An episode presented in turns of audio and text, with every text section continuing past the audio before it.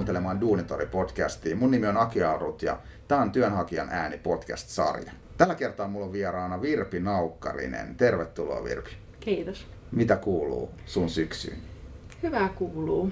Tuli just vuosi täyteen nykyisessä työpaikassa THL ja edelleen tuntuu hyvältä ja nyt on ollut tämmöisiä tilaisuuksia kertoa tästä työnhausta, mitä mulla oli vuosi sitten, niin hieno kokemus päästä nyt myös tähän podcastiin mukaan. Meillä on osa vieraista tässä podcast-sarjassa semmoisia, jotka hakee tällä hetkellä aktiivisesti töitä ja sitten sellaisia, jotka on työsuhteessa, mutta se yhdistävä tekijä on se, että sanotaan aika tuoreita kokemuksia siitä työnhausta on hyvä olla, niin niitä on kiva päästä jakamaan eteenpäin. Kerrotkin, että olet THL töissä tällä hetkellä. Voit kertoa kohta vähän lisää, mitä sä teet siellä, mutta mennäänkö vähän kauemmaksi historiaa? Minkälainen sun työ ja työn hakuhistoria on? Joo, mennään vaan. Eli jos aloitetaan vaikka siitä, kun mä valmistuin IT-tradenomiksi 2002, niin mä en saanut silloin töitä. Ja mä olin työttömänä ja hain töitä näillä perinteisillä tavoilla, eli avoimia paikkoja hain silloin pelkästään. Ja, ja en onnistunut töitä saamaan, sitten mä keksin, että mä voisin mennä yliopistoon lukemaan informaatiotutkimusta. Ja sitten opiskeluaikoina tein myös työ, niin opiskelujen ohella sitten tämmöistä service desk-työtä. Ja, ja sitten kun valmistuin mm, viisi vuotta myöhemmin, niin mm, ollaan vuodessa 2008, niin silloin, silloin pääsin alaa vastaavaan määräaikaiseen pestiin ja siinä oli sitten muutamia määräaikaisia pestejä omalla alalla, mm, kunnes sitten oli myös yksi työttömyyspätkä ja sitten, sitten tota, alkoi tulla perheenlisäystä, niin sitten taas olin työttömänä sen jälkeen esikoisin jälkeen. Silloin sitten päädyin takaisin IT-alalle service kun tuntuu, että, että tota, Tampereella, kun asun siis, niin, niin siellä ei ollut näitä informaatiotutkimusta, mitä mä olin opiskellut, niin tavallaan siihen liittyen töitä, niin niitä mä tein, kävin tekemässä Helsingissä. Et silloin mä kävin päivittäin, päivittäin Helsingissä ja kun lapsia, lapsi tuli, niin sitten totesin, että mä en voi enää päivittäin käydä Helsingissä ja Tampereelta ei sitten tuntunut löytyvän oman alan töitä helposti, niin sitten päädyin takaisin sinne service töihin ja mitä, mikä oli tuttua ja minkä osasin. Ja sieltä sitten määräaikaisuus päättyi juuri kun olin jäämässä se toisen kerran äitiyslomalle ja sitten olin taas työttömänä. Tällä kertaa sitten päätin, että mä teen asiat toisella tavalla. Tuntuu, että se ei ole enää jotenkin, että se, se ei tuota tulosta, että mä hain perinteisin tavoin. Että, siellä, että mulle tuli tunne, että musta on enempään ja, ja mulle löytyy jotain parempaa kuin se, mitä olin tehnyt siihen asti. Jos ajatellaan tätä sun työhistoriaa, vaikkapa nyt toisen valmistumisen jälkeen, niin miten sun omat ajatukset sen suhteen, että missä sä oot hyvä ja mitä sä haluat tehdä, niin on muuttunut? Mm, mulle on tullut ehkä enemmän semmoista itsevarmuutta ja rohkeutta tehdä asioita, vaikka mä en osaa. Kun menee rohkeasti päin asioita, mikä tuntuu epämukavalta, niin se on niin kuin ollut semmoinen, niin kuin tässä nykyisessä työssäkin, niin, niin auttaa se, mitä mä harjoittelin tavallaan työhakuaikana mennä kohti niitä epämukavia asioita, niin se on auttanut mua myös tässä uudessa työssä. Eikö se ole mielenkiintoinen se, että me monesti ajatellaan työnantajat, ei halua nähdä meissä sitä potentiaalia. Mm. Mutta me myös itse kahlitaan itse itseämme, Just ehkä näin. jopa enemmän mm. kuin sitten ne työnantajat monesti. Toki on niitäkin ihmisiä, jotka uskoo ihan todella voimakkaasti itseensä ja on jopa yltiön positiivisia sen suhteen, mutta kyllä moni meistä suomalaisista on vähän semmoinen jatkuvassa huijarisyndrooma niin kuin fiiliksissä. Just näin, ja mulla oli, se oli todella voimakas. Mulla oli se ajatus siinä, kun mä rupesin hakemaan töitä, niin mulle tuli sellainen ajatus, että mikä on kaikista pelottavinta, mitä liittyy työnhakuun, on se, että mä soitan kylmäsoiton johonkin firmaan ja kysyn, että olisiko niillä mene töitä. Ja sitten mä tajusin, että kun mulla oli tämmöinen ajatus, että mun täytyy mennä kohti mun pelkoja, niin se alkoi, oli sitten semmoinen johtoajatus tässä mun työhaussa, että mä menen sitä kohti se kuulosti niin pelottavalta ajatukselta, että et, et mä menen sitä kohti. Et mulle tuli semmoinen vahva, vahva tunne siitä, että se on se juttu, minkä avulla mä saan töitä. Ja sitä mä aloin sitten niin kuin mennä sitä kohti pikkuhiljaa, että sitten alkoi tulla apulaisia tässä mun matkan varrella, että ensin työkkärin kautta sain oma valmentajan ja hän suositteli mulle piiloosaajia. Ja siitä voin kertoa kohta myöhemmin, mutta sitten tavallaan piilo-osaajissa on se juttu, että, että pitää laittaa oma osaaminen näkyviin. Niin se oli todella pelottava kokemus mulle, koska mä olin niin epävarma siitä omasta osaamisesta ja ajattelin, että eihän tämä mun osaaminen on kelpaa kenellekään ja pidin itseäni todella mitättömänä. Että se ajatusrumpa tuo päässä on niin voimakas siitä, että se latistaa kyllä niin äkkiä. Sitten kun vaan pitää mennä pelkoja kohti, niin pakko mun oli sinne piilo-osaajien sitten liittyä, koska se oli niin pelottavaa ja mä koin, että tämä on jotain sellaista, mitä mun pitää tehdä. Mietitkö siinä vaiheessa, kun kirjoitit sitä profiilia, että nyt jos mä mainitsin tämän tässä ja mä narahdankin sitten, että mä en olekaan niin hyvä jonkun työnantajan mielestä, kun mä tässä väitän.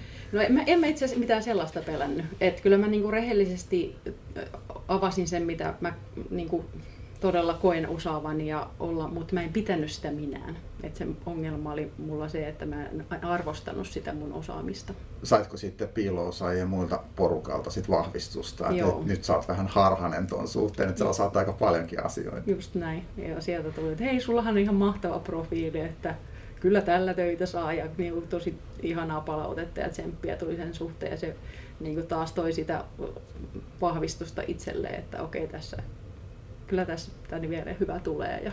Mikä se piiloosaajat on niille ihmisille, jotka ei ole siihen törmännyt aiemmin?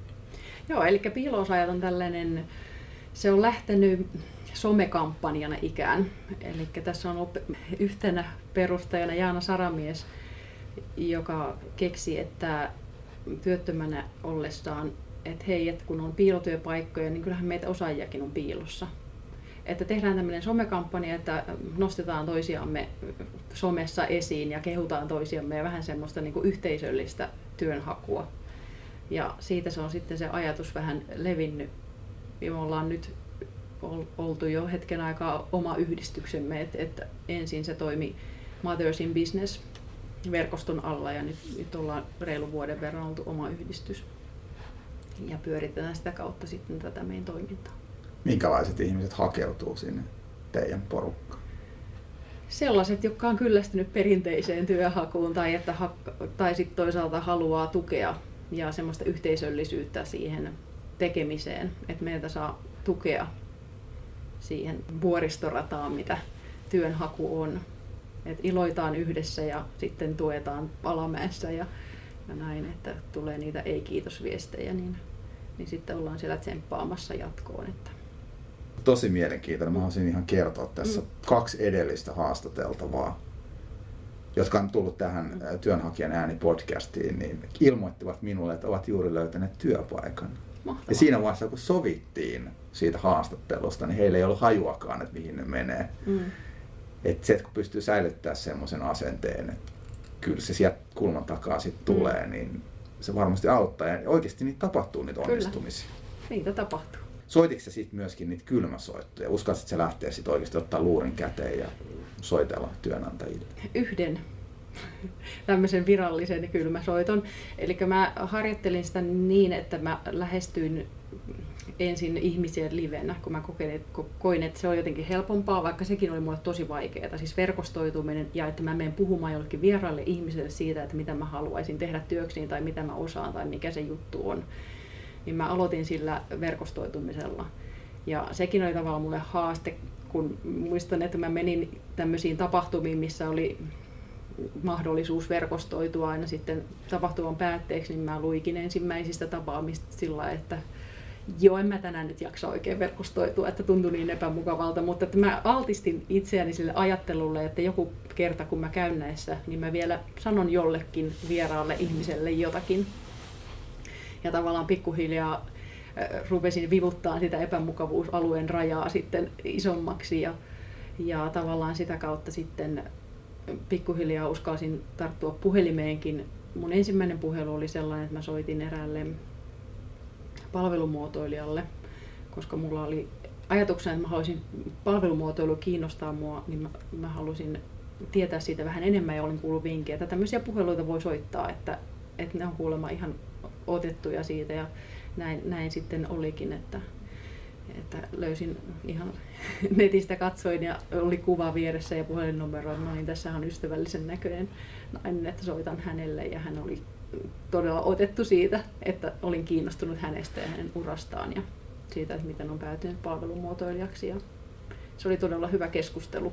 Ja sitten lopulta myös, kun mä tässä töitä hakiessa, mä kehitin itselleen tämmöisen keihäänkärjen, että millä, tai hissipuheen, minkä avulla mä sitten lähestyin ihmisiä ja aloin, aloin kertoa niin kuin itsestäni, niin mulla oli tämmöinen unelmaduuni-ajatus, että kun mä olin ollut töissä ja mua turhautti siellä aina hirveästi se, että kun puhelun aikana ei saanut riittävästi tietoa siitä tilanteesta tai asiakkaasta. Ja sitten mulle tuli tämmöinen visio, että hei, että tämän turhauman voisi korjata sillä, että olisi sellainen tietojärjestelmä, mikä niin kuin suurin piirtein automaattisesti ilmoittaa, että okei, okay, tämä asiakas soittaa ja sitten sieltä mikä vaan liittyy siihen alueeseen, jos on niin kuin esimerkiksi operaattori, että mitä niin kuin liittyy tähän asiakkaaseen tai siihen asuinalueeseen. Tai, että se tieto olisi heti siinä puhelun aikana saatavilla, ettei tarvitse selvittää asioita ympäri taloa ja sitten soittaa takaisin asiakkaalle, koska se vie aikaa.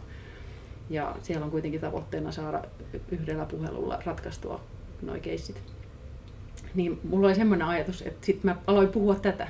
Ja niin kuin se oli se mun juttu, että hei tämmöistä mä haluan mennä tekemään. Ja kerroin siitä kaikille. Ihmiset oli tosi kiinnostuneita ja halusi niinku auttaa ja suunnittelee ja mietitään, että hei, miten tämä toimisi ja hmm, onkohan jollain, ja jollain on jotain tämmöistä ohjelmistoa ja sitten tuli niinku, että joku on tutkinut tätä ja tuli semmoisia vinkkejä niinku siihen liittyen ja paljon keskustelin, keskustelin niistä asioista ja muistan, että oli Koforella tämmöinen yleinen, yleinen tapahtuma, että niillä oli terassin avajaiset tai tämmöinen, niin, niin sitten sielläkin vaan, että no mäpäs harjoittelen ja mä menen juttelemaan tuolle, kun se Timur Kärki tuli siihen, että et hei, mä menen nyt juttelemaan ja harjoittelen tätä esittäytymistä ja tämän mun asian esittämistä, vaikka mulla ei ollut ajatustakaan, että mä Kuforelle niin työllistyisin, vaan että ihan harjoitusmielessä menin häntä tervehtimään ja verkostoitumaan ja juttelemaan tästä asiasta. Ja kaikkia tämmöisiä harjoituksia tein ja lopulta sitten soitinkin Fujitsun toimitusjohtajalle, että mulla on tämmöinen idea se ei koskaan poikinut mitään, mutta siitä ei mennyt itse sitten kuin pari viikkoa,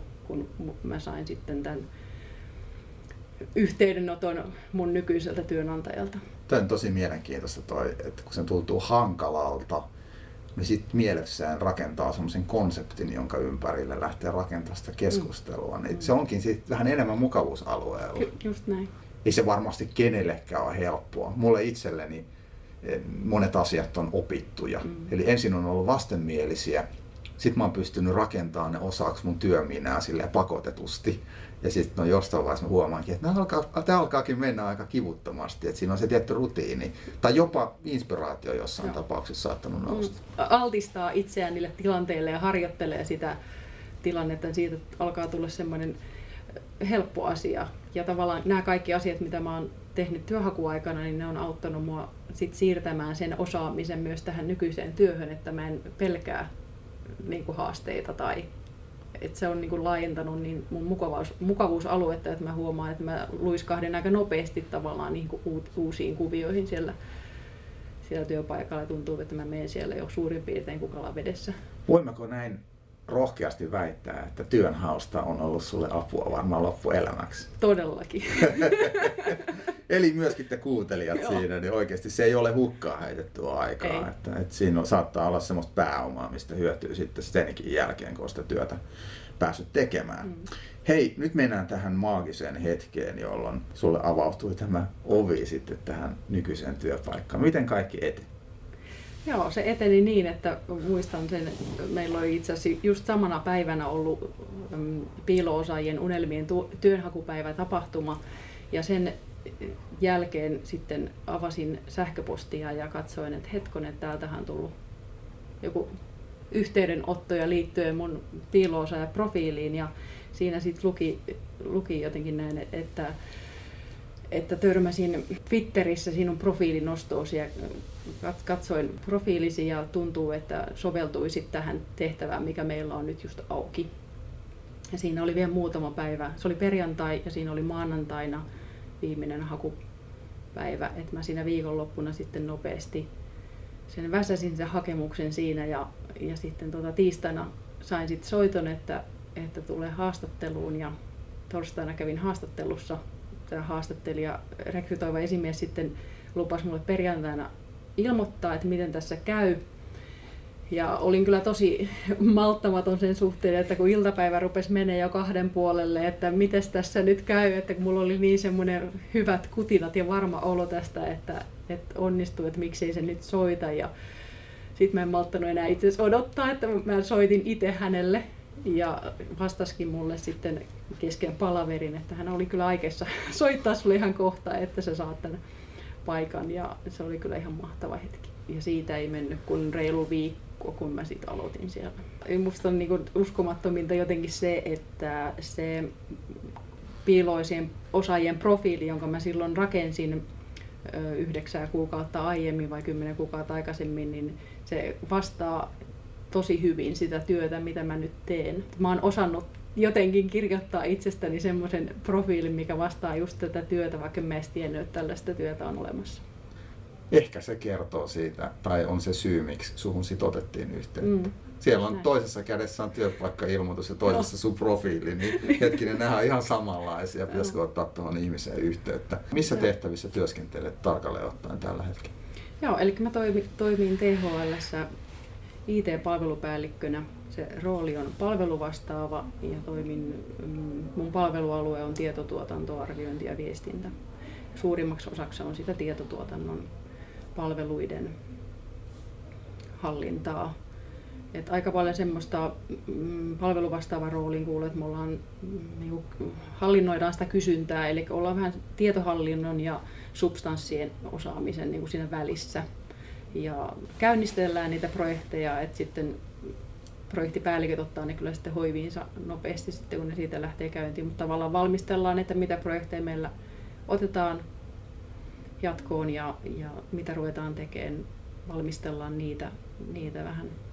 Ja sitten niihin liittyen palveluhallintaa, tällä hetkellä tietotuotantoa vähän täytyy kehittää lisää eteenpäin, että päästään strategian mukaisiin toimiin. Että, mutta on todella mielenkiintoista ja haastavaa ja tykkään, tykkään kyllä tosi, tosi paljon siitä työstä. Ja itse asiassa tuossa mulla äsken jäi sanomatta, että halusin vielä sanoa siitä mun profiilista vielä sen verran, että, että merkittävintä siinä oli itse asiassa, vaikka mulla ei ollut työkokemusta tämmöistä vastaavista töistä yhtään. Tämä on aika iso hyppäys siitä, että mitä mä olin aikaisemmin tehnyt. En ole niin sanotusti päällikkötasolla ollut aikaisemmin, mutta tavallaan siinä mun profiilissa vakuutti se, että mä olin kiinnostunut niistä asioista, mitä siinä tavallaan tarvii osata ja missä halutaan, että kehitytään, niin kokonaisarkkitehtuuri ja projektin hallinta, mikä oli mulla, on mulla siinä profiilissa ne mun kiinnostuksen kohteet, niin tavallaan se vakuutti siitä mun motivaatiosta, että kun mä haluan niin kehittyä ja oppia, niin mä olin sillä hyvä, hyvä valinta tavallaan siihen, että sitten tausta tuki tietysti sitä, Kyllä. sitä tehtävää. Ja itse rekrytoijana niin on pyrkinyt siihen, että mielellään on rekrytoinut ihmisiä, joille se on ollut jollain tavalla luonteva steppi eteenpäin ihan motivaationkin mm. kannalta. Että se, että kun ihminen kokee, että mä en ole ihan valmis tähän mm. ja sitten kun on se oikea asenne oppia, niin se on mun kokemuksen mukaan ollut aina hyvä kombinaatio. Että aina se, että on ollut kokemus niistä päällikkötehtävistä, mm. niin se ei välttämättä tarkoita sitä, että se ihminen on ollut hyvä niissä. Aivan. Tai että se haluaisi tehdä niitä jatkossa. Mm. Niin mm. Tota, sinänsä ymmärrän kyllä, mutta vaatii myös rohkeutta siltä rekrytoivat esimiehet. Kyllä, ehdottomasti, että on kyllä ollut tosi kiitollinen tästä mahdollisuudesta. Hei, nyt kun puhuttiin tästä todella niin kuin ääriesimerkistä siitä, mm-hmm. miten rekrytointeja voi tehdä jopa niin kuin inspiroivalla ja ihaltavalla tavalla, niin tuliko sulle tuossa matkan varrella vastaan semmoisia mieltä alentavia kokemuksia työnhausta? No, mä en kokenut sitä itse asiassa negatiivisena oikeastaan ollenkaan, koska mulla oli jo lähtökohtana se ajatus, että mä en tule saamaan perinteisin keinoin töitä.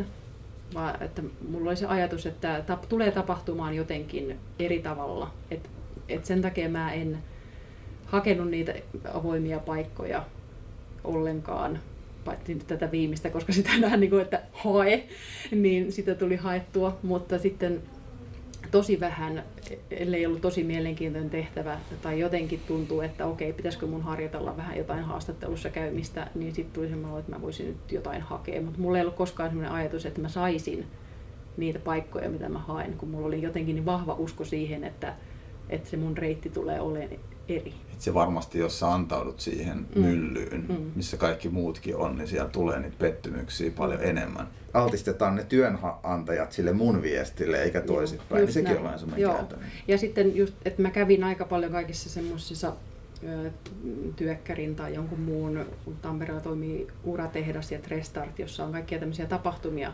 työttömille ja semmoista vähän niin kuin aktiivitoimia mutta kursseja ja oman osaamisen miettimistä, kehittämistä, miten, miten oma osaamista voi tuoda esiin. Ja Business Model U oli yksi tämmöinen kurssi, ja missä pohdittiin, että miten oma osaamista tuodaan esiin. Ja siinä kohtaa mä kehittelin just tätä mun hienoa konseptia siitä, että miten mullistetaan tiedonhallinta helppareissa. Mutta mä keskityin näihin asioihin. Mä keskityin siihen, että mä kehitän itseäni niin kuin sillä saralla, että mä todella tiedän, että mitä mä osaan ja mitä mä haluan ja mihin mä haluan suunnata. Ja tämmöisiin asioihin, että mä en tuhlannut energiaa semmoiseen, että mä hain semmoisia paikkoja, mitä mä en edes välttämättä halua. Vaan sen takia, että pitää hakea töitä. Hei, tota, tähän loppuun mä halusin sulta vielä jo kiteytyksen näistä, mistä on puhuttu, että mitkä olisi vaikkapa pari kovaa vinkkiä nyt aktiivisille työnhakijoille, että mitä nyt sun mielestä kannattaa tehdä tai jättää tekemättä? No, siis mun mielestä tärkeintä on se, että selvittää itselleen, että mitä haluaa tehdä, mikä motivoi ja toisaalta miettiä sitä, että mikä on, mitä on se osaaminen nyt ja miten se liittyy siihen, että mitä haluaa tehdä. Se on ehkä mun mielestä se tärkein, että, että miettii sen tarkalleen, mitä mä haluan, ja sitten lähtee kohti ja vain sitä kohti ja käyttää sen energian siihen. Se vaatii sen mindsetin muuttamisen ja se on tosi haasteellista. Että ei se, ei se niin kuin tullut sormia napsauttamalla ja mä olin kuitenkin tavallaan tämmöistä niin sanottua henkistä matkaa tehnyt jo muutama vuoden aikaisemmin ja kuunnellut tarkalla korvalla muun muassa Jari Sarasvuon oppeja ja, ja sieltä just esimerkiksi se, se vakuutti mua tosi paljon siitä, että, että kannattaa olla rohkea siinä eteenpäin pyrkimisessä, koska huippusuorituksesta niin kuin 15 prosenttia on sitä ammattitaitoa, 35 prosenttia on sitä, että tahtoo ja 50 prosenttia on sitä uskallusta. Mietin sitä, että okei, siitä, että mä pärjään, niin mun ei tarvi olla ammattitaitoa kuin 15 prosenttia sen kaiken muun mä pystyn niin kuin muodostamaan itsessäni. Ja se oli se epämuokkavuus, rajojen siirtäminen. Mä toivoisin, että monet muutkin voisivat sen löytää. Kiitos haastattelusta Virpi. Kiitos. Tsemppiä sulle työhön ja yksityiselämään ja onnea myöskin piiloosaajille. Kiitos paljon. Tsemppiä kaikille työnhakijoille ja muille kuuntelijoille, jotka on ollut tämän lähetyksen parissa. Tämä on kaikki kaikkiaan viimeinen työnhakijan äänipodcast. Oikein mukavaa loppua.